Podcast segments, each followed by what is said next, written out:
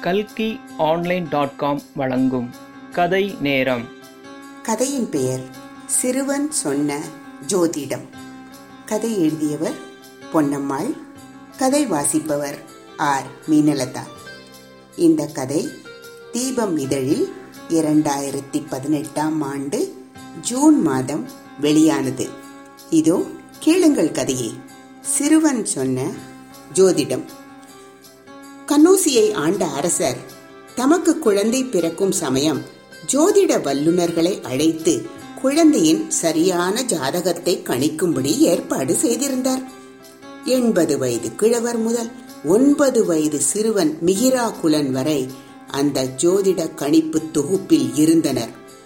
குழந்தையின் தலை தெரிந்ததும் ஒரு எலும்புச் சம்பளத்தை உருட்டி விடும்படி தாதியிடம் சொல்லியிருந்தார் அரசர்.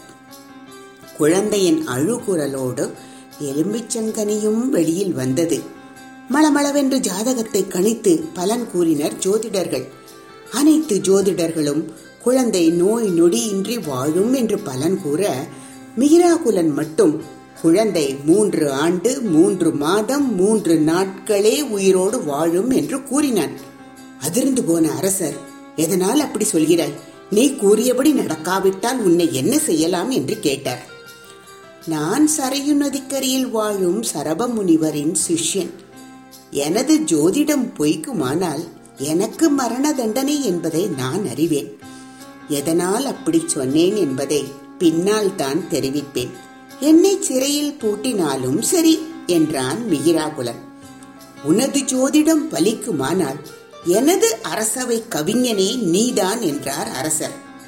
அரசரே எனது ஜோதிடம் பலிக்குமானால் தாங்கள் எனது ஆசிரமத்துக்கு வந்து எனது குருநாதரை தாழங்குடையை பிடித்து அரண்மனைக்கு அழைத்து வர வேண்டும் என்று கேட்டுக்கொண்டான் சிறுவன்.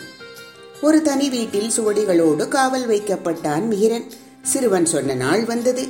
இப்போதாவது கணக்கு தப்பாகிவிட்டது. மன்னித்துக் கொள்ளுங்கள் என்று சொல்லி ஓடிவிடு என்றான் அரசன். எனது கணக்கு எப்போதுமே தப்பாகாது என்று தீர்மானமாக சொன்னான் மிகிரன் அப்போது குதிரையில் வந்த காவலன் தொட்டிலுக்கு நேர் மேலே இருந்த வராக பொம்மை மேல் பள்ளி விழுந்து அந்த பொம்மை குழந்தையின் மார்பில் விழுந்தது. அடுத்த கணமே குழந்தை உயிர் போய்விட்டது என்று வருத்தத்தோடு சொன்னான். ஆச்சரியமும் அதிர்ச்சியுமுற்ற அரசன் எப்படி இவ்வளவு துல்லியமாக கணித்தாய்? என்று மிகிராகுலனிடம் கேட்டார். அதற்கு மிகிரன் எல்லோரும் எலும்புச் சம்பளம் வெளியே வந்ததை கணக்கிட்டனர்.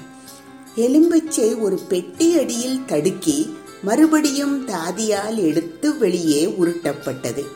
அந்த தாமத நொடியையும் சேர்த்து கணக்கிட்டேன் அவ்வளவுதான் என்றான்.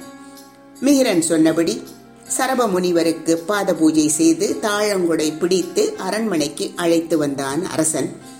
சிறுவனின் குருபக்தி அனைவரையும் மெய்சிலர்க்க செய்தது. மிகிரன் அன்று முதல் வராக மிகிரன் என்று போற்றப்பட்டான். வேதத்திலும் கணிதத்திலும் ஜோதிடத்திலும் ஆற்றல் பெற்ற அவனே விக்ரமாதித்தன் அவையை அலங்கரித்த ஜோதிட தந்தை வராக மிகிரர் ஆவார். நன்றி.